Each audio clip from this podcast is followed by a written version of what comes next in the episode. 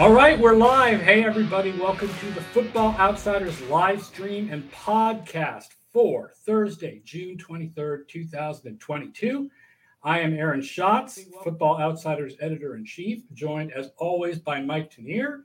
And uh, we're doing the latest in our series of tier lists this week. So, here to talk to us about pass rush tiers is Brandon Thorn from Establish the Run and the Trench Warfare Substack newsletter. Hello, Brandon. I want hey, to wish you a happy Arch Manning Commitment Day. Thanks, guys. I you know can't tell you much about what's going on there, but yeah. Well, you you just you came out. You didn't know. You've been you've been busy with other things. You you do not you do not know where he committed.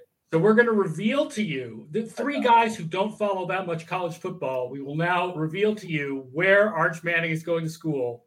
It's not Rutgers. It's Rutgers. Rutgers in a stunning. Schiano got him to come to Rutgers here. He's coming to Jersey, taking his talents to East Rutherford.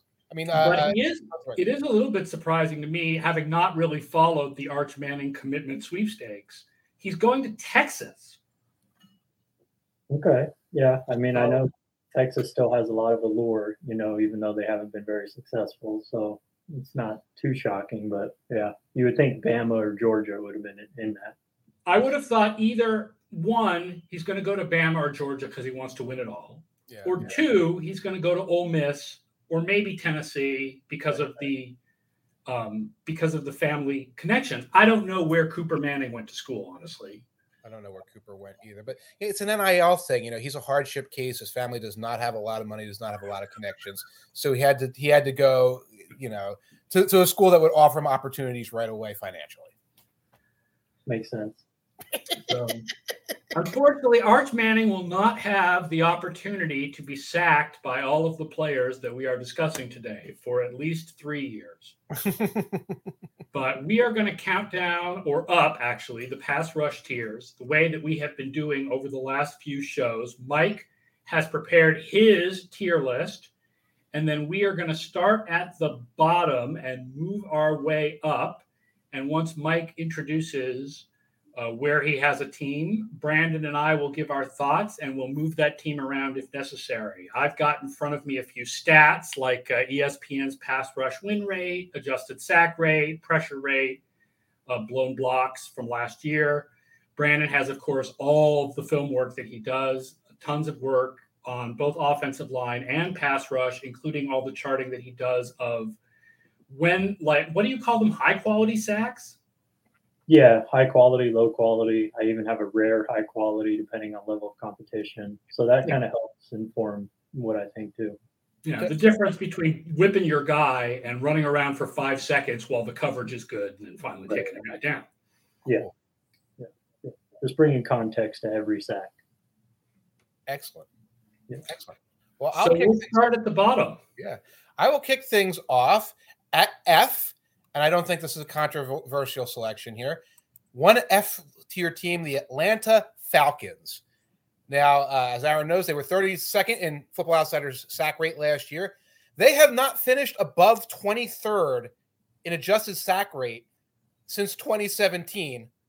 They've not finished in the top 10 in adjusted sack rate since 2006. That's when John Abraham was on the Falcons. And they don't have anybody. This is the weakest part of a weak roster. I don't think this is controversial. No, not at all. They were, I mean, in all the stats, they were way down at the bottom. And, you know, Lorenzo Carter is an interesting add in the second round pick. Ebitike, I don't know how to pronounce his name because I'm not good at pronouncing names. Ebiketie. But I don't think that that moves the needle off the idea that this is the worst pass rush in the league. Yeah, I mean, I I think Grady Jarrett's you know he's a monster, but he's primarily a really just outstanding run defender. Um, he's a he's a capable pass rusher, but yeah, they haven't had edge help in a long time. Ebiketie should help, and then they also drafted a guy named DeAngelo Malone, who I kind of liked as well. So they actually have some some promise coming into the season, more so than the last couple. I think a little bit more upside there, but yeah, I think starting them off on the bottom is is fine they, they have a, a bad history drafting uh, edge rushers too. I mean, yeah. McKinney did not work out for them. Was it? Uh, it was Vic Beasley, right?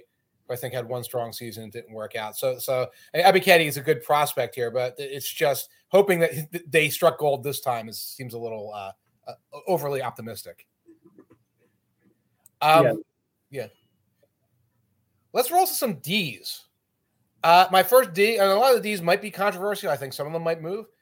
I'm going to start with the Arizona Cardinals. Uh, and, you know, they lost 10.5 sacks when Chandler Jones left. And so what we're looking at now is Marcus Golden and what's left of JJ Watt, and who knows how many games you're going to get out of JJ Watt at this point. So put them in at a D. Yeah, what's your what's your feeling about JJ Watt, Brandon? How much do you feel from watching him that he's that he's got left? Um, I mean, I still think against the run, you know, he's he's a pretty impactful player. Uh, you know, that's obviously not what we're, what we're ranking though. So as a pass rusher, it's just it's a lot of splash stuff. You know, if, if he's going to make an impact, it's going to be probably from the interior. Um, and yeah, I mean, he just doesn't have you know with all the injuries uh, that have just kind of piled up, he doesn't have the same level of explosiveness that he once did. He's still extremely crafty, very good with his hands, a lot of pass rush moves. You know, he could still beat anybody at any time, but I just don't think that that is going to happen very frequently, especially because now teams are going to be able to pay more attention to him with Chandler Jones gone. Um, I really like Marcus Golden. He's like a high energy, high effort kind of guy who you know has a little bit of speed, a little bit of power. Um, he's he's just a fun guy to watch. But but yeah, I mean, in terms of Watt, I think as a run defender is really where his value is right now. You know, crossing guys' faces, uh, kind of taking things into his own hands. He he has a lot of leeway as a run defender to kind of do what he wants. So he's able to backdoor runs and kind of make some splash plays in the backfield. So, so that's his primary impact right now, I think. So, and did I, did I miss anybody who's like an up and coming pass rusher on that team? I actually, um, I like Kingsley uh, Keke, or I think okay, that's okay. Yeah, so he came over from Green Bay, and he was you know, he he's kind of a rotational guy. Uh, he's not like a you know a stud starter kind of guy, but he's kind of a guy to throw out there that I like on the interior. But the interior overall is very weak, and I think that's why I would have them, you know, down here as well. Uh, they drafted a guy named Myjai Sanders from Cincinnati. Yes. yes. So he's there. Um, you know, potentially kind of like a you know rotational guy who can maybe provide some impact, but he's very skinny, uh, not very strong. You know, he's going to be a liability against the run. So you know, just one of those guys to nice, kind of like a developmental guy. It's when I'm doing these, and it's like if you're adding an edge rusher as a rookie when you have nothing. I was like, well, he's going to come. He's going to get his sacks, but he's probably going to be get a lot of attention. He's going to have like the rude awakening Whereas the teams that have a strong pass rush and add a pass rusher, for me, it's like, like oh my god, they, like he's going to come off the bench on third and ten in like a NASCAR package, and he's going to be like this unstoppable force for that team. Yeah, that's probably will be his role. And they also got a guy named Cameron Thomas, who's kind of similar to J.J. Watt in some ways in terms of usage uh, at San Diego State last year. Uh, he he's a guy who rushed. You know, he played outside, but he moved inside a lot and made an impact against the run he's going to be a guy who can be moved all over the line of scrimmage as well. Their NASCAR package is interesting, um, you know, for sure. But yeah, I just I think hedging on them being kind of one of these lower tier teams going in mm-hmm. with potential for more is probably how I would approach it as well. Okay. Another lower tier team I'm putting in is the Houston Texans. Now, I always hear about how the Houston Texans, well, you know, they've got these guys who are kind of professional because they bring in all these older uh, uh, uh, free agents. Their older free agent is like Jerry Hughes. I don't think he's had a really good season since 2018. Only guy on the roster with more than four sacks last year, I believe, is Jonathan Greenard. Uh, so this is a team I felt pretty comfortable as a D team. Hughes did have a lot of hurries last year, but you're right. Like everyone, especially on defense, it seems like every time we're hitting Houston, it's like I have to be like the stats tell you that this team is more mediocre than you think they are. Not mm-hmm. good, but closer to mediocre than you think when you first think of the Houston Texans. Like, for example, they were 18th in pass rush win rate last year and 23rd in adjusted sack rate, which is bad, but not horrible. which bad, but not horrible is like the entire tagline for the Houston Texans defense. Yeah, yeah, I think that's a good point because they actually have some capable guys on the defensive line. Uh, Greenard is a guy who showed some promise last year. He had uh, quite a few, um, you know, pretty quality sacks last year. Uh, Rasheem Green is a guy I really liked. He's one of my most underrated guys, I think, in free agency. Um, he's kind of a versatile guy. You can move outside or inside from Seattle. Uh, I actually like him, you know, probably the most uh, of these guys in terms, especially what they can get on from the interior. Mm-hmm. Um, and then Hughes and they have Mario Addison, I believe, as well. Uh, both guys from Buffalo definitely older guys, but I mean, if you're rotating them with Greenard um, and maybe like a Okoronkwo, um, you know, from uh, the Rams, you know, that's that's a decent, you know, four rotation. Maliek Collins and Rasheem Green, you know, that's that's okay. I mean, it's like you said, I think it's below average, probably. You know, not terrible. I I I would move them at least up to D plus. Okay. I mean, I realize that's not much movement, but as long as we're tiering things with D and D plus, I think I would put Houston to D plus. Sounds like you would too, Brandon. Maybe, yeah. I'd like to see the rest of the teams. I think after we get more teams on the board, I'll be able to kind of, you know, move, judge move things around a little bit. Yeah. Yeah. Yeah. The uh, D plus, thy name is the Houston Texans. Your D plus was invented for thee. Uh, next up, uh, I'm going to go with the New York Giants. Uh, I know they added Thibodeaux, uh, and I like Azeez. Uh, can't say his last name right now. Ojulari. As much as the next guy, I'm going to tell you guys something I did, like the homebrew a stat, so I didn't have the same stats as Aaron. The Sports Info Solutions, I went for pressure rate, but I did pressure rate on first and second down, and first, second, and third quarter. I want to take away third and 10, third and 12, times where it's like obvious pass pressure passing situations. So I can look at these pass rushes in the isolation of they can't scheme up like, uh, you know, stunts and blitzes and things like that and say, what was their pressure rate on these early downs? The Giants had the worst pressure rate on early downs, except for the Falcons, who are in their own category and all these things. And so, despite some additions, despite the fact that their overall pressure rates kind of look somewhat okay, I put them at D. Yeah, it's really a question of whether you think Thibodeaux moves them up. Yeah, I mean, this is one I'd probably put a D B plus, uh, just because Thibodeaux, Ojulari, Leonard Williams, Dexter Lawrence, that four. Yes. I, you know, I, I think that's pretty strong. Um, there's not much depth here at all, so right. that's kind of the downside. But on those money down type of situations, um, which is a little different than what you just alluded to, Mike. But I think uh, kind of when it matters most, I, mm-hmm. I really like what they're able to kind of put on the field in those situations. So I think that there's some some legitimate upside there. I haven't seen it. I mean, I've seen some of the guys you mentioned have been there two, three, four years. Yeah, one of the problems with the Giants, this came up with run defense too, is like Williams and Lawrence. Like you, you feel like watching them, the, the yeah. results should be better. Like when you just right. watch them, like the results of the team should be better than what you than what you than what the results of the team are. In the run game, in both, in both the run game and the pass rush, I think. Yeah, I think Leonard had a little bit of a down year compared to the year prior, but um, he's still extremely skilled, talented.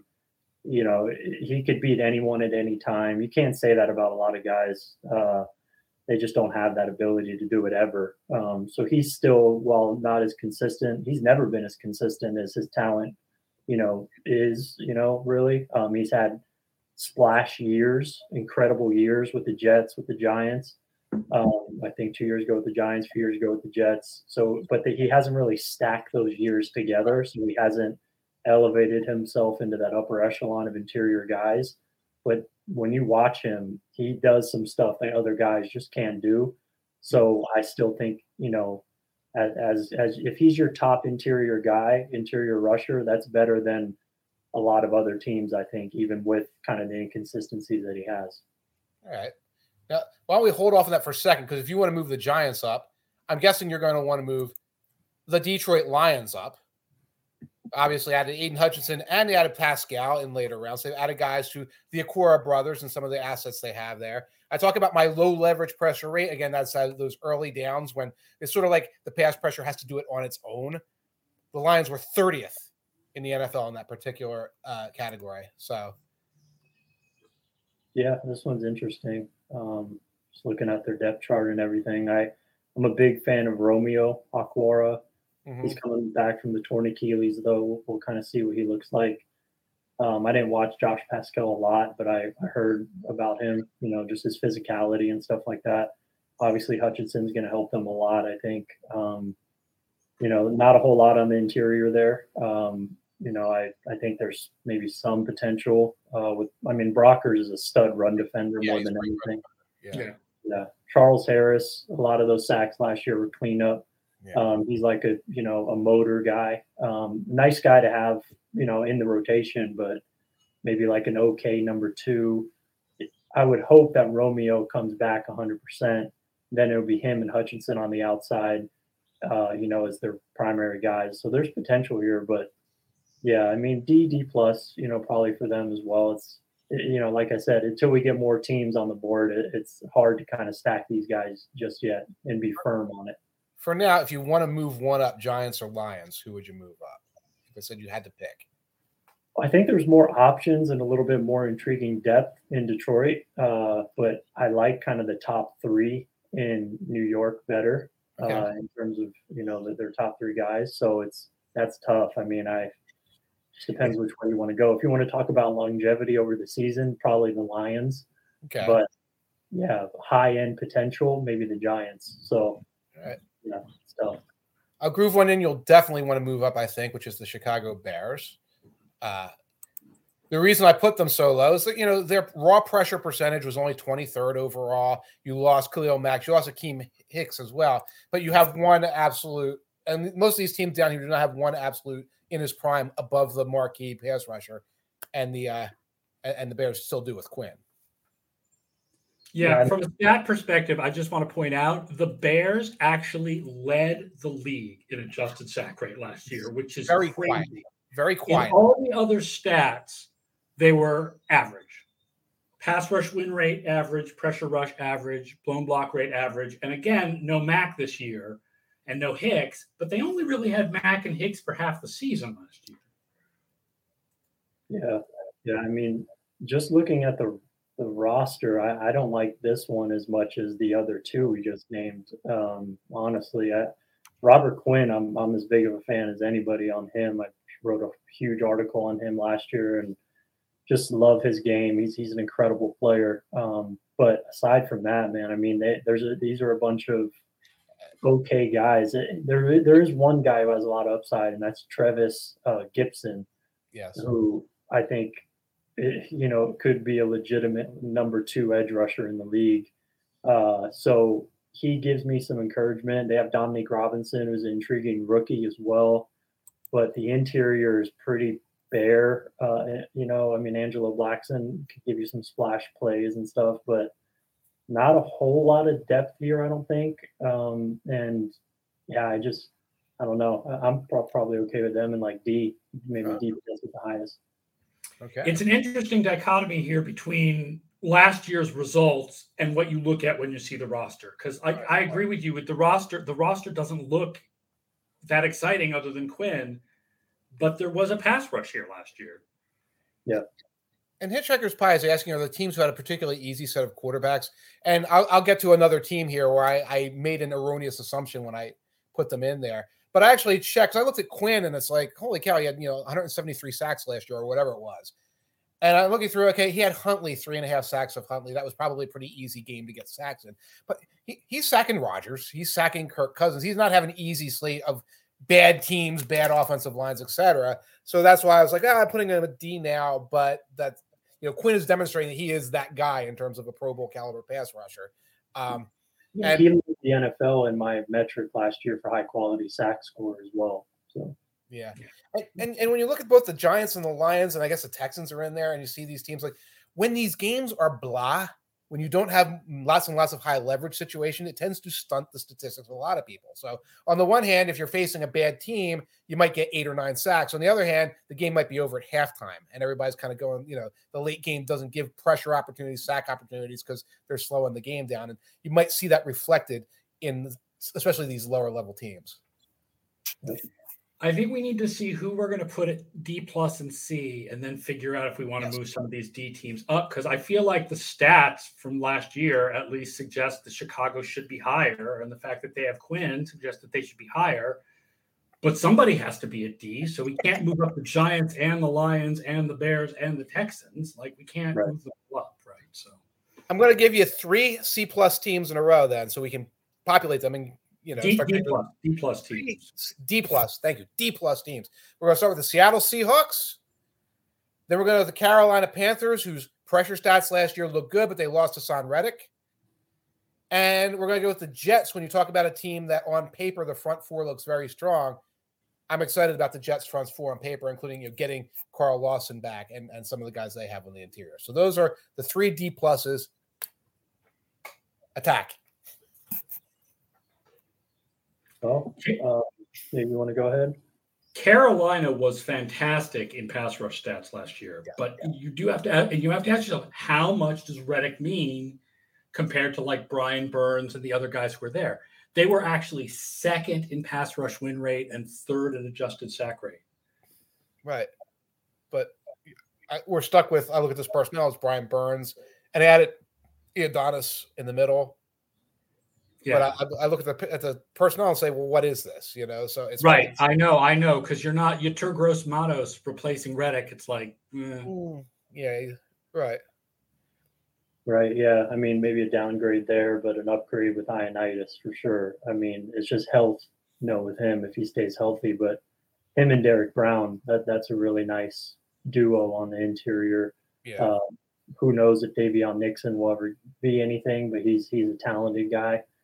Uh, so there, yeah. I mean, this one this one is uh is pretty intriguing. The, the team that really catches my eye of the three that you mentioned though is the Jets. You know, Okay. um, that's because Carl Lawson's coming back, Jermaine Johnson, Jacob Martin coming over from Houston. He has one of the best cross chop techniques in the NFL. Um, he- he's a very good number three, I think. Uh, Franklin Myers is a guy I love on the interior. Mhm. Quinnen Williams, I mean Solomon Thomas, Sheldon Rankins, Nathan Shepherd. This is a deep, deep defensive line, so I definitely would want them higher. All right, let's move the Jets up. Put them at what would C. think? How would you feel about moving Seattle down? To a D, Yeah, I mean Darrell Taylor, um, Boye Mafe, who's a second round rookie. Shel- uh, Shelby Harris comes in. Shelby Harris comes in and Poona Ford, but it's not. It doesn't seem to me like a great pass rush here. Like there's no, there's no guy. There's no one guy where you're like, that's the guy. Jamal Right. Adams. I'd, I'd probably be okay with moving them down. They, they have some young talent there, you know, especially off the edge. But um, yeah, I mean, Poona Ford is like I was just saying, a lot like Grady Jarrett. He's a stud run defender, but pass rush is probably just like solid. You know, Al Woods is a strict run defending nose tackle. Shelby Harris is a nice little piece for sure, you know, on the interior, but they need guy. They need a lot of guys to step up. They need Alton Robinson to give them something. They need. We'll see about Boye Mafe. Quinton Jefferson is actually a guy I like on the interior. Um, they, you know, from the Raiders, Okay. he's, he's a nice piece. But I'd, I'd probably be okay with it moving them to a D. I mean, oh, they also got Uchenna Nwosu as well. I forgot about him. So they actually have some pretty decent depth. So uh, I could go either way on that one. Okay. Let's. th- th- I'm going to throw a couple C's at us. I'm going to start with two C's. Big teams always seem to be lumped together when I'm doing their defenses. The Chiefs and the Packers. Every time I put the Packers someplace, someone tells me how awesome the Packers defense is and how I've missed how wonderful they are. I, I'm looking at Preston Smith, Kenny Clark, and a bunch of rookies on their defensive front. And I know that's the case with the Chiefs, but the Chiefs have a stronger pass rush than that. But still, I'm looking at Chris Jones, and now they have Karlaftis and, and what's left of um, Frank Clark when he feels like playing. And that adds up to a C for me.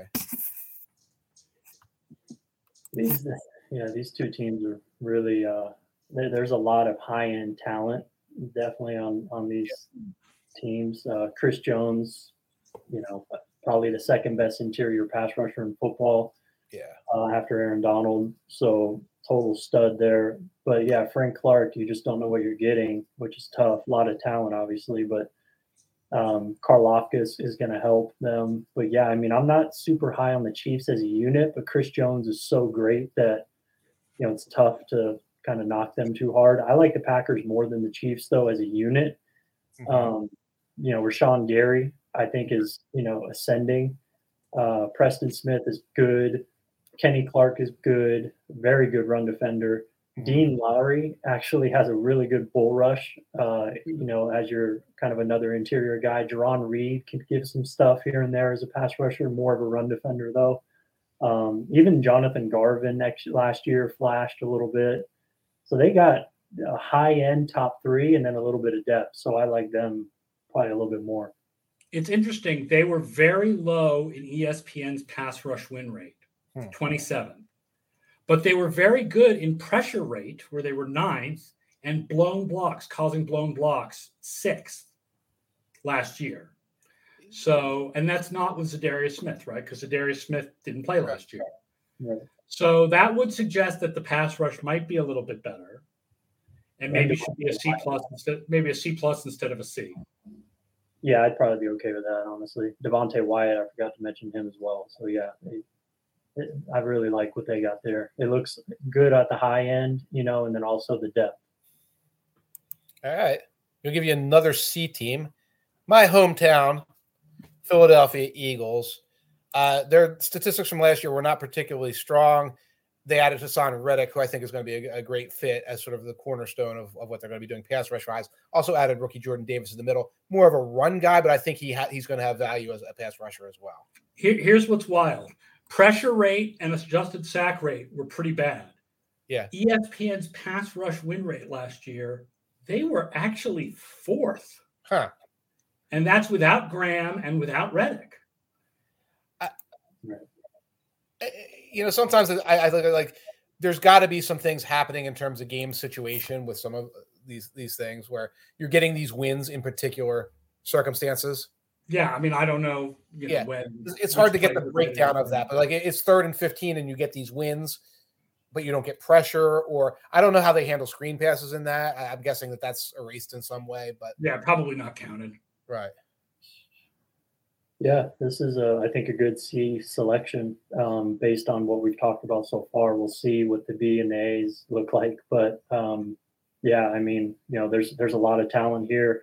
That I mean, the the, the four that they're going to put on the field are, I think, definitely good, probably better than C almost in some ways. I mean, Fletcher Cox is at the end, but if you're rotating him more, that and he could still be a very potent guy yeah. Javon Hargrave, obviously. Then you have Milton Williams, Jordan Davis behind them. Um, you know, that's strong, high, strong starters, strong depth. And then the, the edge rush situation as well is is very good. I mean, with Sweat, Graham, and Reddick, I mean, you got three pretty pretty good guys there. So, yeah, this is definitely a strong defensive line. You want to yeah, I will say, as far as their pass rush win rate, useful title points out that quarterbacks were quick passing the Eagles a lot last year.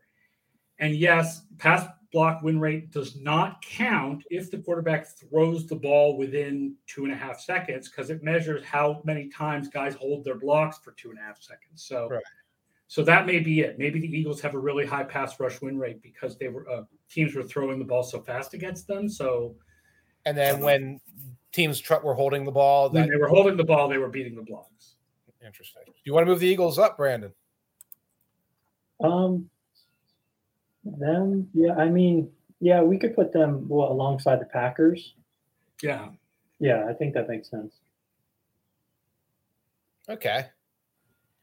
Another C team and another team where it's like, how do you uh, evaluate a pass rush when uh, opponents don't have to throw the ball on them, you know, after the third quarter or whatever? Jacksonville Jaguars, based on you know, having Josh Allen and rookie Travon Walker on the edges, um, and some other players along the way who I think can play different positions there.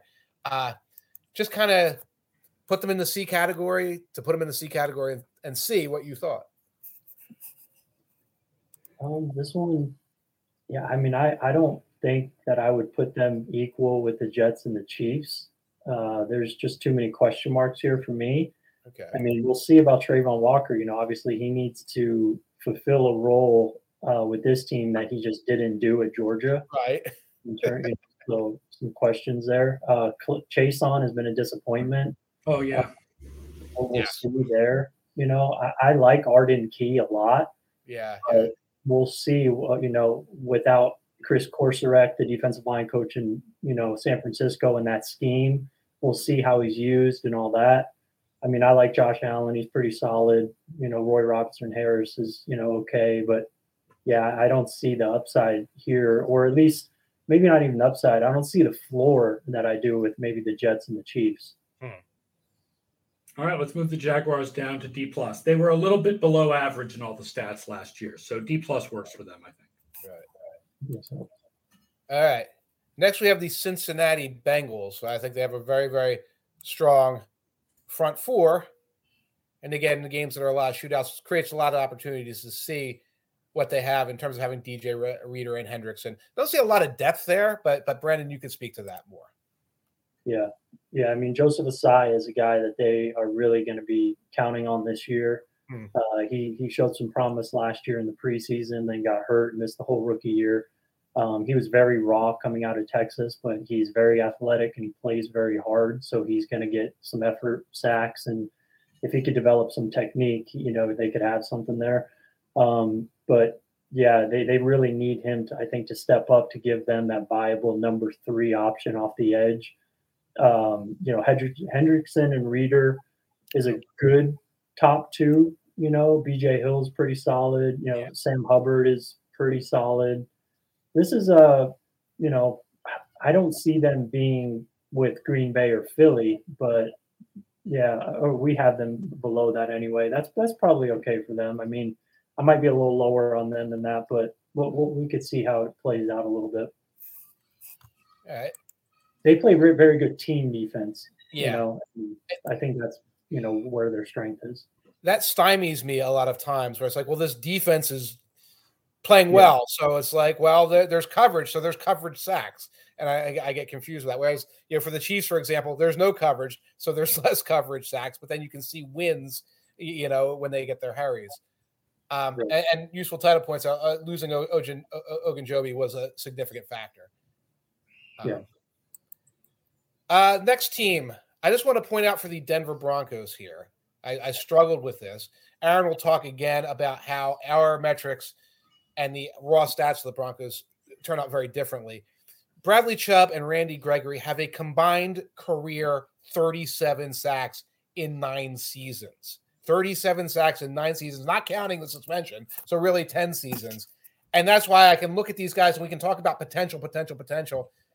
We're talking about guys who've played a combined 10 seasons. We, we need, I would need more than that to be excited about that one two pass rush combination as more than a C. Yeah. Yeah. Stats wise, they were last in pass rush win rate last year. But of course, that's only half a year of Chubb, half a year of Von Miller, and no Randy Gregory. They were 27th in pressure rate. They were 30th in blown block rate. Again, you know, it's it's exactly what Mike said. I think it's uh, how much do you expect the potential of Chubb and Gregory to be realized? Right. Yeah. I mean, the injuries for Chubb obviously are concerning. And I was always a little lower on him, even when fully healthy. Mm. He's primarily a power rusher, um, you know, off the edge, you know, a little bit one dimensional, uh, very good run defender, good all around guy. But Randy Gregory, man, I mean, last year he was electric. Um, and he is electric when he's on the field. He's just one of the more explosive guys in the NFL. Uh, you know, he's in the top tier kind of guy. He just he's he's a problem to deal with uh, when when isolated against any tackle in the league. He can move inside. He could stunt really well. He could really unlock a lot of things. Um, and I like their depth uh, in terms of having Malik Reed and Nik Bonitto, yeah. as your three and four off the edge. You know that's promising. I really like Dre'Mont Jones, and I really like DJ Jones as well. Okay. Uh, even though he's better against the run than a pass rusher. Um, so there's you know there's there's potential here, and they have Jonathan Cooper, so they're like five deep off the edge um, in terms of having like quality depth. And they'll need all five. What's that? Yeah, Derek Gregory get injured. They'll need yeah. So if Gregory goes down or Chubb goes down, this unit's going to drop significantly. But you know, going into the year, I, I think uh, having them here is, is probably fine.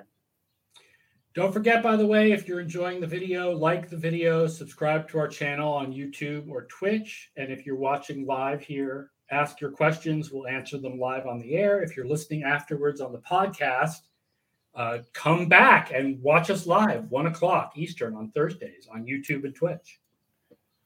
Up next, this is a team I made an erroneous assumption about, and it's the Tennessee Titans. I looked at their sack rates and I looked at their pressure numbers, which aren't phenomenal, but I can see, you know, you got Landry, Autry, you got Bud Dupree when he's available, Simmons. And I made the erroneous assumption initially. It's like, well, I'm guessing they're sacking Davis Mills and Tyrod Taylor and, and, and Trevor Lawrence a million times. They only had seven sacks against the Texans and the Jaguars. Their sacks, obviously, they had nine against the Bengals in the playoffs, and they had a five sack game against the uh, the Rams and a couple other big sack games like that. Obviously, you talk about when it matters, it matters. So I put them at C, and only when I like did my secondary research, I realized I think we got to put the Titans a little higher. Yeah, this this one for, for me, I mean, this is more of a high end kind of unit, not a lot of depth here. Um, just looking at their depth chart, uh, at least that I'm familiar with, not a lot of proven depth. Mm-hmm. But when you have Jeffrey Simmons, Denico Autry, those two guys are arguably the best interior pass rush duo in the NFL. Certainly in the top five, I would say. Um, Autry is one of the most underrated pass rushers in the league maybe the best guy in the league on stunts. Um, and they run a ton of stunts in Tennessee. Yeah. That's how they generate their pressure. Um, you know, Harold Landry is, you know, his, his numbers are a little inflated to me, but he's still a valuable player. He plays a ton of snaps, never quits. He's athletic. Um, you know, just kind of a one trick pony guy, you know, not a lot of counters and things like that, but Mm-hmm. He aligns wide off the edge and stunts inside, and you know he gets he gets a good amount of pressure and stuff like that. But Bud Dupree to me is the wild card. If mm-hmm. if he's healthy and he's on the field for you know 14, 15 games or more, then we're probably going to be a little too low on this unit. But if not, then you're looking at a, a really good top three, and then not a lot of depth. So you know it's it's tough. You know, going into the year, it's it's probably fair to put them here you know, on par with the Packers and Eagles, but you know, I, I don't think the depth is as strong as those other two units. All right. Yeah, because we, we, did slide them up to C plus there. So I think, I think yeah, C plus definitely. For those big sack games they had, the Rams game, I mean the Bengals game everyone remembers because it was the playoffs, but that Rams game I think was prime time, was fairly yeah. good. Yeah. Yeah.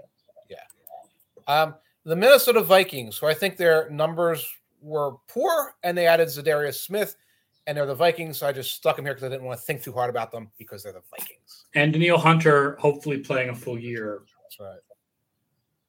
I guess yeah. you have to use the word hopefully about Za'Darius Smith too. He's coming back from an injury as well. Right, right, yeah. Um, this would be too too high for me. Mm. Um, maybe I mean maybe you can make the case if, if Za'Darius Smith and Danielle Hunter come back 100%, everything's good, they're on the field for 14 plus games, then yeah, maybe long term, you know, they could be here. But I don't see a lot of depth at all. Um, I don't know where they're going to get interior pressure from. Um, I mean, Za'Darius Smith is going to have to rush from the interior. That's how they're going to get it. Uh, they're they're going to have to get a jump from like Armon Watts. Uh, DJ Wonnum, I think, is kind of what he is at this point. Uh, I just don't see a lot of upside with this unit aside from Za'Darius Smith and Hunter could just wreck games themselves, but there's not a lot of help around them. Yeah, it's frustrating to me because our overall projections for the Vikings like their defense to rebound and be better this year. But when you look at each unit individually, it's it's a hard story to tell. So I'm fine with dropping them to D plus. All right, moving on down. The last team in C, Baltimore Ravens. Obviously, been a rough week in Ravens uh, land, particularly uh, in the uh, defensive line units. Jalen Ferguson passed away very young, fourth year pro. I had the opportunity to interview him a couple of years back at the Senior Bowl. Great college player, great competitor. Seemed like a wonderful young man. So that's a loss for the Ravens. Um, at the top of their uh, depth chart, uh, you know, this is a team that blitzes a lot. Um, it has you know some talent uh, spread across. But I'm I'm interested to hear Brandon your thoughts about what they have right now on the front seven. Yeah, I think um, this is probably the highest I would want to put them um, because I think they're more of a team defense blitz, you know, to generate pressure kind of unit. If we're isolating the defensive line, sorry, oh, that's all right. Uh, Odef- Odafe Oweh is the guy, you know, who's going to have to turn into something, you know, like a true number one bona fide guy because they don't really have that guy right now. I mean, Calais Campbell's still very good. Um, obviously, he's, he's, very old, um, but he he definitely is still good. Uh, I wouldn't call him like a you know a star or anything, but he's a very nice kind of complementary piece to have to move around, make other guys better, you know, take attention away from other guys. But I mean, are they going to get anything from Ojabo this year? I don't know.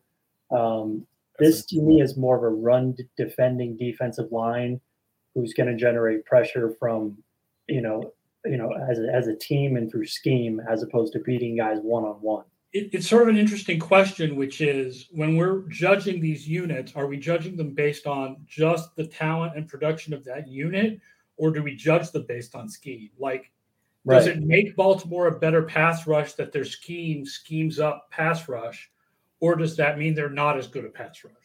So I, when I do my rankings, I typically approach it where it's talent and you know just isolating the defensive line but i totally get you know wanting to do looking at the scheme you know and, and those type of things because it ultimately does generate pressure.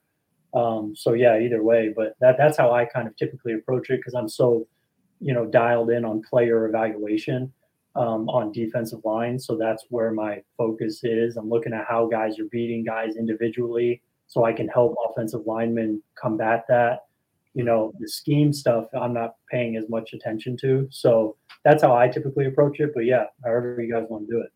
There's two and there's two elements of scheme. One is blitzing the house all the time which would seem to suggest that this is a deficiency of the actual pass rusher compensating. And there's other things like well you know we rush four but we can do them from different angles and we do stunts and we do things like that which i think tennessee is an example of a team that does real well. That's these are good players and this is a value added a force multiplier that we can do these things. And the Patriots are coming, and it probably will come up with them as well. Right. The difference is with the Titans, they're rushing four and they're getting it done with the defensive line. Right. As opposed to Baltimore, who plays more odd fronts, who's giving more exotic looks, and it's just different, you know. So it's not as much driven from the defensive line, you know. So do you think we move the Ravens down, or would you leave them on the tier where they are?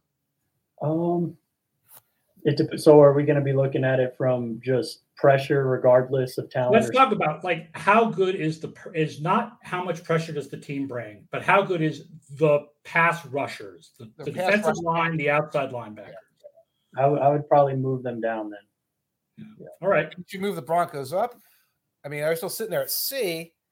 And you well, i don't know that that one i kind of like there you know just because there's question marks there with Chubb and Gregory, you know, dependability, durability. That one, they have the talent to move up, but if I'm making a bet on a season long, you know, type of bet generating pressure, I, would probably keep them there. Okay. Let me hit you with a couple teams. I put it C plus, and I have them lumped together because they each added a pass rusher to a team that already had a pass rusher. So they, they're trying to pump up their pass rush this offseason. And it looks good, but I haven't seen it on the field yet. I'm talking about the Raiders and the Chargers. Raiders adding uh, uh, uh, uh Chandler Jones and the Chargers adding Khalil Mack. Yeah. Yeah. This, man, this one's going to be interesting to look at. Like, I'm looking at the Raiders right now, and obviously Maxx Crosby and Chandler Jones, like, you know, you're not going to get a whole lot better than that, except maybe the Chargers, you know, uh, in terms of edge rush combinations. So mm. the high end, you know, edge rushers here are as good as it gets. Um, but apart from them, not a whole lot else there. There, I mean, you know, Vernon Butler and uh, Bilal Nichols. I mean, Matthew Butler, the rookie from Tennessee. Uh, maybe that could be solid, but like you said, we haven't really I would really be interested to see kind of how they're approaching uh, things. You know, when we watch the film, when we see them, you know, how they're using guys, the positions are put in. But remember, talent, top to bottom isn't like as impressive as you would think to me. Right. But certainly the edge rushers are as good as it gets. So it's, it's probably fair for them to be, uh, you know, C plus. Um, and then the Chargers, to me, I like this one probably a little bit more, um, just because I think Bosa is better than Crosby. I think uh, Mack is better than Chandler Jones, or is good. That one's kind of a wash. But Bosa to me is, you know, may, you can make the case he's the best edge rusher in the NFL. Um, and so yeah, Bosa to me, I just think is, is so good. And, and and Mack, this one, we know the scheme is going to be good. Um, you know, they have Kyle Van Noy to kind of put in there as kind of that wild card guy to move around. Uh, Sebastian Joseph Day, Jerry Tillery can't defend the run, but he's a pretty decent pass rusher. So I like this one a little bit more than the Raiders, but again, usage with the Raiders, a little bit more unknown with, with the Raiders. All right, let's put the Chargers at B for now. Okay. I, I think that's probably fair, yeah. Another uh, C plus team. Just going to put them out there. The New Orleans Saints. Yeah, Saints. I mean, you know, this one they're obviously you know very talented up front. Uh, team defense is also very strong. Yes. Um, you know, and that that that plays a big part in, in everything that they do. Uh, I really want to see what Payton Turner does this year. I think he needs to become a little bit more consistent for them because Davenport is so up and down. Uh, Cam Jordan is getting older, um, but you know one of the most underrated players in the league. David Onyemata is is a beast inside. Uh, I love I love his game. There's a lot of talent here for sure. Uh, I mean, where, where do we have them? C plus. C plus. Yeah, that's that's probably fair. Um, yeah, I mean, I, I, think that's okay. You know, even the Chargers being above all these teams, I'm not totally sold on that yet either. But hmm. I'm, I'm very interested to see the next few teams to see if we kind of break up this this uh, cluster here. Okay, bit. I'm going to throw the Browns in the C plus category. Okay. And I'm going to just share a couple of fascinating stats that do not match at all. Cleveland was third in ESPN's pass rush win rate last year, but 28th in pressure rate. yeah. And they were halfway in between that when it came to sacks. I, I well, maybe that maybe that's those three numbers combined to tell us something, and we have to find out what it is. Uh, and of course, Myles Garrett is you know great. Myles Garrett is great. Yes. Yeah, absolutely. He's yeah, Myles Garrett is, is definitely probably the most talented defensive lineman in the NFL. Um, you know, maybe just him and he's right after Aaron Donald for me. He kind of he kind of tapers off as the year goes on. He typically gets dinged up. Um, a lot of attention is paid toward, towards him, and he gets he, he just has to deal with a lot of attention, and he does get dinged up, kind of similar to Joey Bosa. Uh, but getting Clowney back helps. You know, obviously he's a nice piece. I, mean, I don't really love the the collective roster on the defensive line here. Um, Taven Bryan or Taven Bryan's been a big disappointment in Jacksonville. We'll see what he can do here. Perrion Winfrey, we'll see. Um, he had a really good Senior Bowl and stuff. Uh, yes. I don't know. It's kind of unknown right here to me. I mean, obviously Myles Garrett, you got the best edge rusher in the NFL. Clowney is, you know, able to kind of wreck stuff. Um, but yeah, I just, I don't know. This one, yeah, I'm I'm kind of questionable on them. But yeah, I mean, putting them like I look at Philly here, mm-hmm.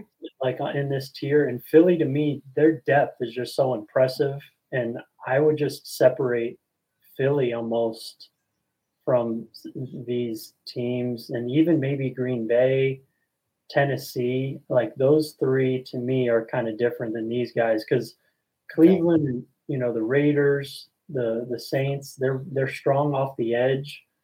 You know, the Saints have Onyemata, but I don't know. I think they're starting. To me, there's a little bit of separation that's coming to me with some of these teams in that C was it C plus. C plus, yeah. Yeah. So, but, yeah. yeah. Where do you want to move? We can move some guys around to get the separation. Yeah. Can we just do a couple more teams and then? Yeah.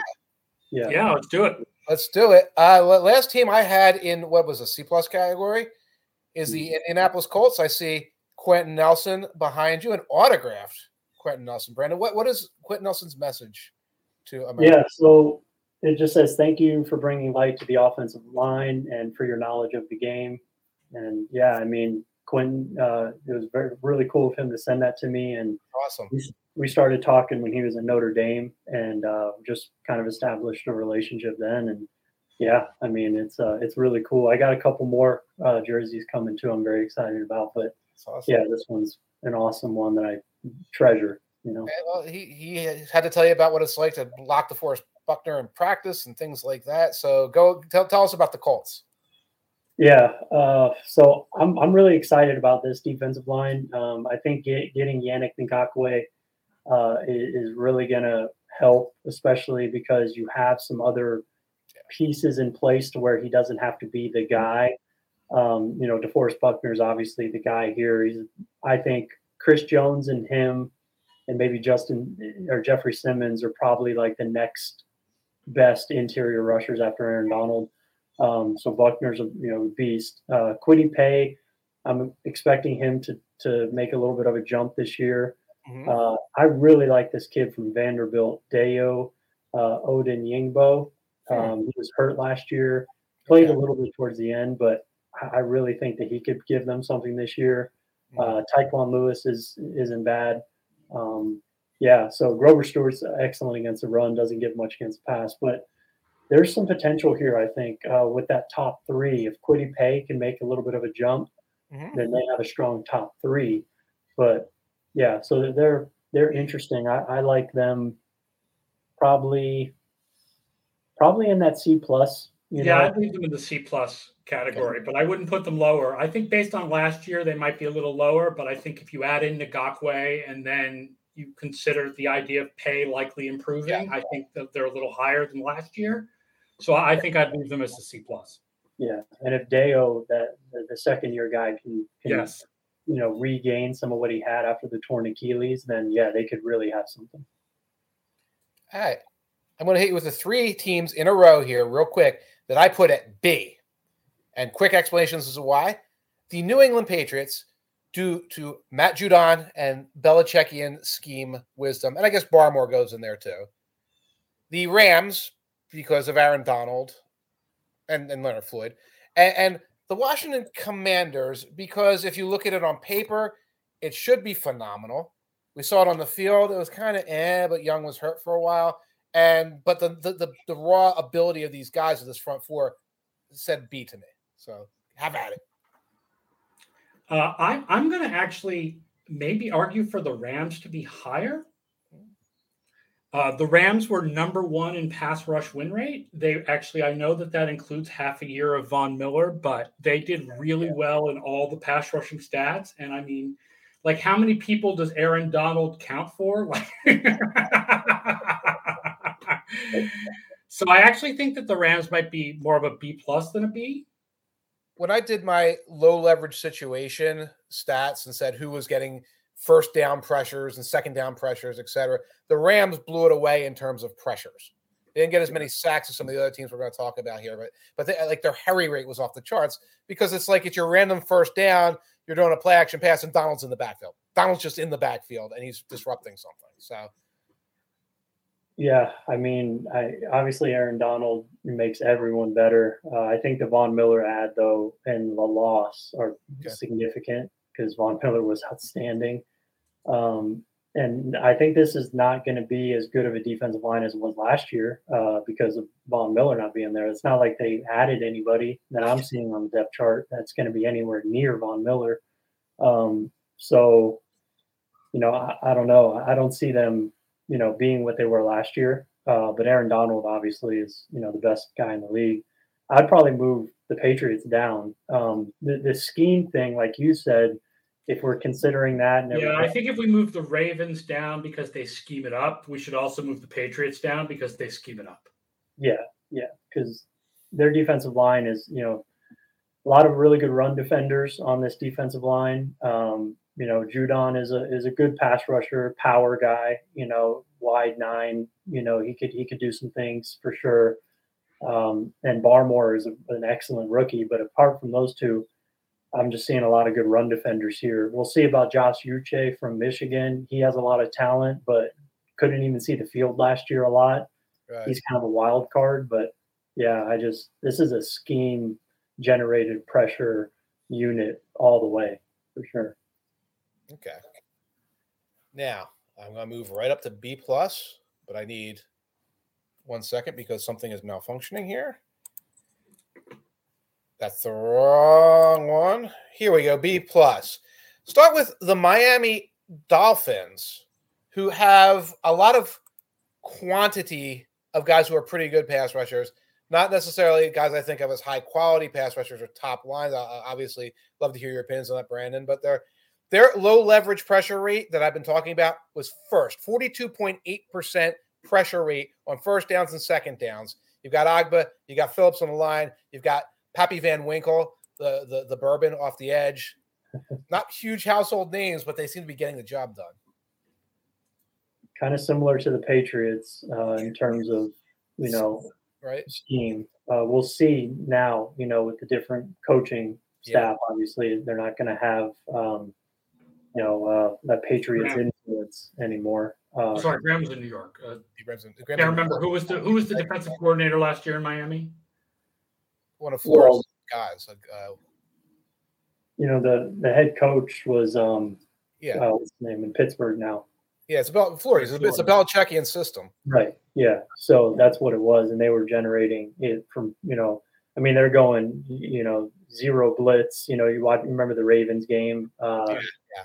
You know, I mean, that's they're, they're generating pressure off scheme. Um, Melvin Ingram, I love. I think that's a great guy to kind of inject into here. Um, You know, that's a really nice piece. Uh, Phillips had a good rookie year. Christian Wilkins is a pretty good player. Ogbah's underrated, but I wouldn't put them, you know, I, I would probably put them in like that Broncos tier, you know, probably to me. Okay. Yeah, and if you're going to move the Patriots down for scheme while Belichick's still there, and we're going to move the, the Titans, or we're going to talk about the Titans scheme while they're right. still there. Flores is gone. Yeah, yeah. Like, I wouldn't like this, that scheme might not help him anymore. I'd put the Dolphins where the Patriots are. I wouldn't move them lower than that. Josh oh, Boyer. Josh Boyer was the Dolphins defensive coordinator, and he's still there. So there may still be some of that Belichick influence, even though they changed the the offense. Obviously, is going to change dramatically the whole Miami chapter is basically about how the offense is going to change dramatically. I forgot what a poop show that was. There's so many other things have happened lately. I forgot what a poop show. With two was. offensive coordinators. Who, yeah. Oh my god. Now the the on the B plus list is the Dallas Cowboys, and I just was completely befuddled by this team. Statistically, they look good. We know Micah Parsons can play. Uh, we know Tank Lawrence is a heck of a ball player. They lost Randy Gregory. Uh, so I, I, put them at B plus because the numbers from a pass rush standpoint are so good, and I couldn't tell how much of that was facing Danny Jones and Taylor Heinicke a lot.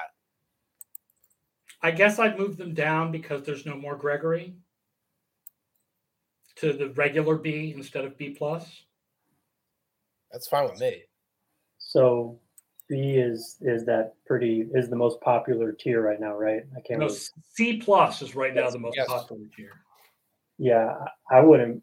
Yeah, I mean, I I, I might go C plus. Honestly, I mean, uh, you know, Marcus Lawrence, and we'll see how much Parson is playing edge. You know, I'm assuming if he's just going to be a full time edge rusher, then okay. You know, I could see they have a dynamic top two.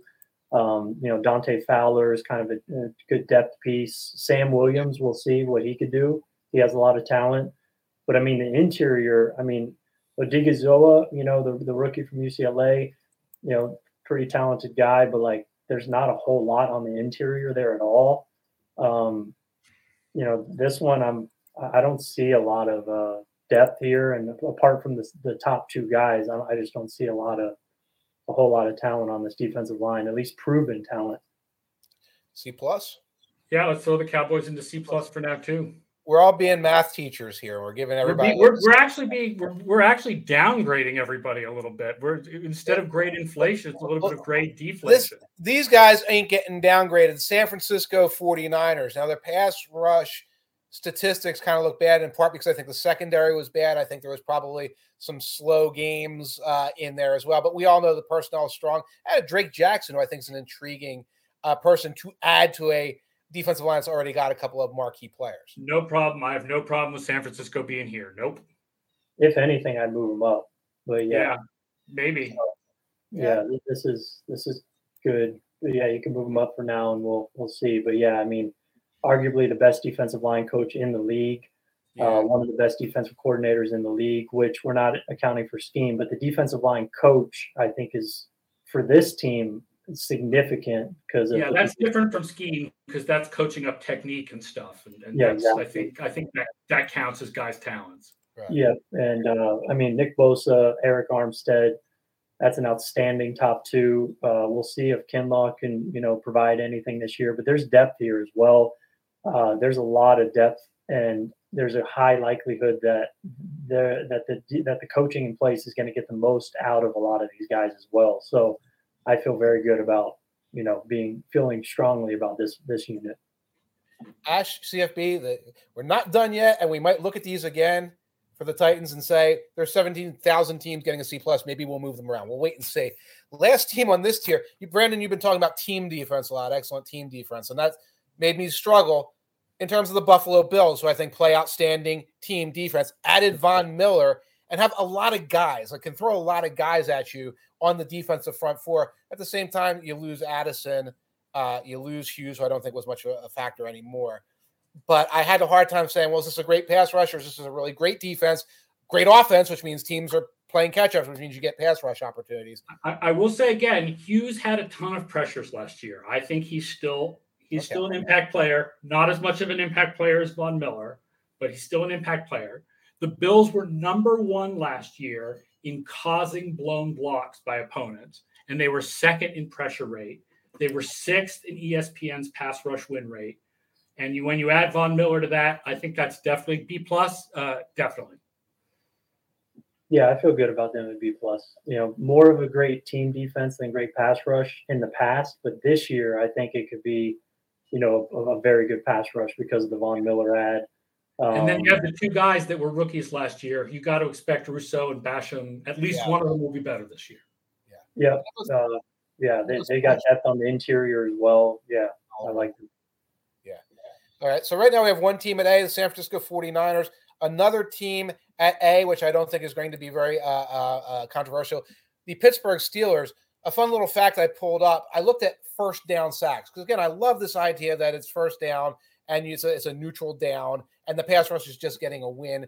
The Steelers led the league in first down sacks. They got 18 sacks on first downs last year. Uh, TJ Watt was six. Wormley had a couple. Heyward had a couple. Um, I think this is a non-controversial call, right? The Steelers today. Here's a wild stats series of stats, though. Pittsburgh was second in adjusted sack rate, and of course, first in actual sacks. Mhm. But they were only 16th in pressure rate and 15th 15th in pass rush win rate. Yeah. So how much how much do we feel is here beyond TJ Watt and Cameron Heyward? Um, not a ton, I don't think. Uh, Ogunjobi's he's very inconsistent, but he gives a lot of splash plays. That's been in his whole career. Uh, and his splash plays are very impressive. But you know, it's nice that he's kind of like the third guy here, maybe Yeah. the fourth, because Alex Highsmith is actually pretty talented. Um, I like Alex Highsmith. Uh, but yeah, not a ton of depth, but the Steelers, man, you could usually count on them getting, you know, a surprise season out of somebody. Right. You know, Watt and Heyward obviously is, you know, in conversation for, you know, the best interior outside presence, you know, duo presence in the league. Chris Wormley is, you know, pretty solid. He had a pretty good year last year. Uh, yeah, I mean, I'm fine with them being on par with the the 49ers, I think, you know, and I, I like the Niners a little bit more, but I don't know if it's enough to separate them by a tier. Okay. Now uh, there is no S tier because Aaron just aggressively gatekeeps the S tier whenever I try to put a team on S tier. Uh, he's like, no, no, no, those are not the 1985 Bears. They cannot be. On, they're not the 2007 Patriots. They cannot be on the S tier. So I did. Now I would have put this final team on there, except they lost guys. It's the Tampa Bay Buccaneers. Obviously, there's no drama. You can look at the screen and see what's happening. And because I don't think JPP, Ndamukong Suh are coming back, they did add Akiem Hicks. They did add a rookie who I really like, who I'm Logan Hall. Logan Hall, um, uh, spacing on one of Bre- Brendan Claessen's favorites as well. But A tier, also a high blitzing team, so maybe that's a concern. But I felt comfortable with them on an A tier. Yeah, I'm good with the Bucks there. I, I really like their Do you, expect, do you expect enough from Tryon Shoyinka I like to put them in this tier?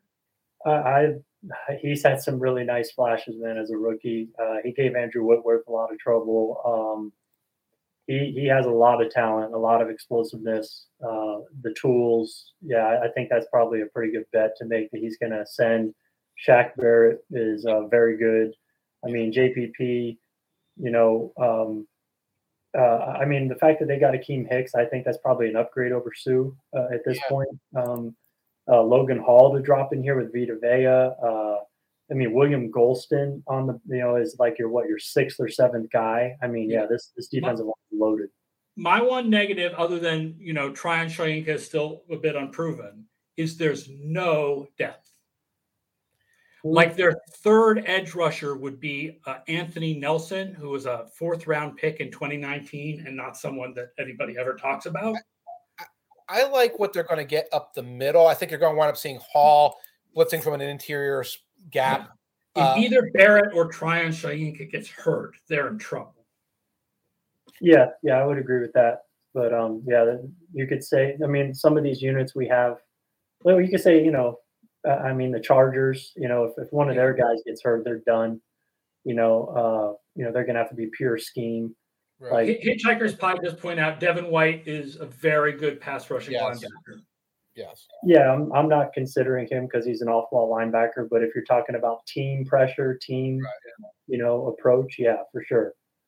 Um, but yeah, yeah, that's that's a piece I'm not factoring in. But yeah, that that helps from a schematic perspective and everything Right. for sure. I really, you know, just looking at our list now, I think Green Bay, Philly, and Tennessee, those guys, I just like the depth. I like the high end guys there. I, I would probably be fine moving all of them up and getting them out of that tier. Uh, just personally. Yeah, I don't know what to do about the fact that you, this keeps coming up with Green Bay when we talk about defense. That the numbers just the, the scouting the scouting viewpoint on the Green Bay defense is just much higher on them than any of the numbers are. Right. Um, and that's why I would be hesitant to move Green Bay up. Uh, but that came, I mean, that came up with run defense, that came Yes. up with secondary, like that came up. Uh, that just comes up over and over with the Green Bay defense is that uh, the people who look at the roster and scout those guys feel like there is like that it's not just that there's more talent than the numbers show, but that it's going to work together better than the numbers show. That the, the, the, by adding Wyatt and um, Walker. Walker, that the talent works together better. So I, you know, we'll leave the Packers here because you you definitely know more about pass rush than I do, but I just want to put that asterisk on it that it just it feels like like uh like the Packers should be so much better than they have been. Maybe this is the year. Maybe it is going to be so much better this year, but it just hasn't been. about as a team defense or as a pass rush from the defensive line? Both, but I mean both. Yeah, um, I think the defensive line. Uh, part of this is betting on Rashan Gary getting even better, Right. um, but the trajectory I think signals that. Um, then just dropping Devonte Wyatt into it. Now you're now I think they they're four strong. You know, in terms of two guys on the interior with Wyatt and Clark, Smith and Gary on the outside. Plus, like I mentioned, Dean Lowry is is a nice guy to kind of have off the bench who could give you some power on the interior. Jarran Reed could give you a little bit of power on the interior. So, like the interior, I think is very strong. Mhm. Um, the the edge rushers, though, if one of those guys gets hurt, you know, then then we could be, you know, talking about a unit that is going to need more scheme to generate pressure. There's not a lot of depth there, but yeah, I think the the top four or five here, I I feel very good about. John Ward asks, since you do both offensive line and pass rush, which is better, Tampa's pass rush or Tampa's pass blocking? Uh, that's a great question. Um, you know, I I think this year there's a little bit more uncertainty. Uh, you know, if we're going off of the last, you know, last year or the last few years, I would probably give the edge to the offensive line. but it's Yeah. very close. They might have the best combination in the NFL of offensive line and defensive line. Um, so it's they're both high end tier units. Um, it's just this year they have two new starters on the offensive line. Um, granted, I have high expectations for both of them, Mm. um, but you know we'll see. There's a little bit more uncertainty this year, so now it's kind of a wash, if anything. Um, but yeah, typically I would go offensive line. All right. This is our tier list. Here we are. We're good. Are we good? we Let's comfortable? See what people have comments on. Yeah. Do you have any other teams you want to move? I mean, a lot of these I could get pulled in different directions. Uh, I'm trying to look at if there's Except anything. Atlanta. You can't get pulled in any different direction without that. not, not with Atlanta. Um, but like I'm looking at the Giants, you know, for some for some reason there. I mean, it, Thibodeaux, I, I think could really, you know, be a, a pretty impactful guy, and they have, you know, Ojulari who had a very good rookie year. Leonard Williams, like I said, I think I'm maybe a little bit higher on him than most, even though he's inconsistent. So that one, I don't know if I would move him up necessarily, but like that one's a definitely a question. Um, Move 'em. If, if we're if we're circling back to the Giants, we've never circled back to the Giants this year. The Giants have been a train wreck for the last two years. If we're circling back, let's move them up. Let's give it to them. If we move the Giants up, do we also move the Lions up because of Hutchinson? Um, well, they don't have the, you know, the interior They don't have the interior guy. They don't have the Leonard Williams type. No, they don't have that upside there um, that that I can see. Uh, and off the edge, I mean, if you want to say Hutchinson and Thibodeaux are a wash, then you got to go to Ojulari versus Okwara or Harris.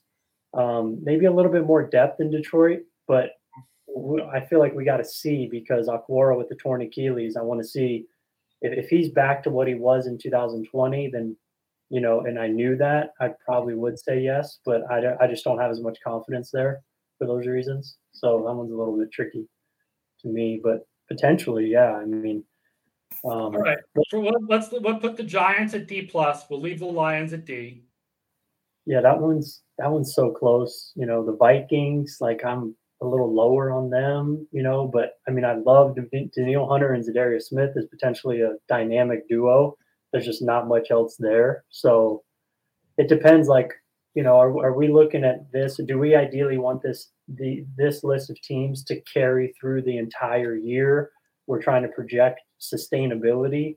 I wouldn't feel as good about the Vikings because they have two guys, and Mhm. if one of those guys gets hurt, I mean, it's you know, gonna fall apart. So All right. yeah, that one's tough because there's upside there because the, the, the two guys are so good, but the floor kind of scares me a little bit there. Yeah. So, man, the the Jets I like probably more than the Dolphins. Um, you know, and I don't know if you move Dolphins I down. think with the numbers, I would want to leave it this way though, because Miami really has brought a lot of pass rush over the last couple of years. Right. And, and yeah, you're projecting a little more with the Jets. You know, like Lawson's going to be there and he's going to be this, and you know, Right. I'm just looking at players on the defensive line, not scheme either on that one. You Right. know, so, Right. but, you know. Um, right. I'm good with this tier list. Yeah, that's fine. You could, yeah, we could pick it apart, but yeah, that's that's good. Um, all right, so that's what we'll put that up and see uh, what people think about it. So, uh, Brandon, thank you so much for joining us again, folks. Brandon's newsletter is Trench Warfare, so search for that on Substack. Just like ridiculously good information about both pass rush and offensive line. He is the expert also for the website establishing the run. Uh, thank you all for listening and watching the show. We will be back next Thursday at 1 p.m. Jeff Schwartz will be our guest. And next Thursday, we're doing offensive lines. So Tampa Bay will be high. And yes, 1982 DVOA is arriving on the site this afternoon, and 1981 is arriving next week. So if you like history, my childhood. It's not history. It's my youth. That's not history. It was just yesterday. It was only yesterday. youth, Mike's youth, and uh, how much cocaine was were the Philadelphia Eagles on in 1981 will be considered on the site later today. Mike said to me when I sent stuff out, he said, Oh, he said, it's got to be a special asterisk for the early 80s because of all the drugs. All right. Um, thank you so much, everybody, for listening. Thank you for watching. Please rate the show if you're listening to the podcast. And we will see you next Thursday, 1 p.m. Eastern, to do offensive line. So long, everybody.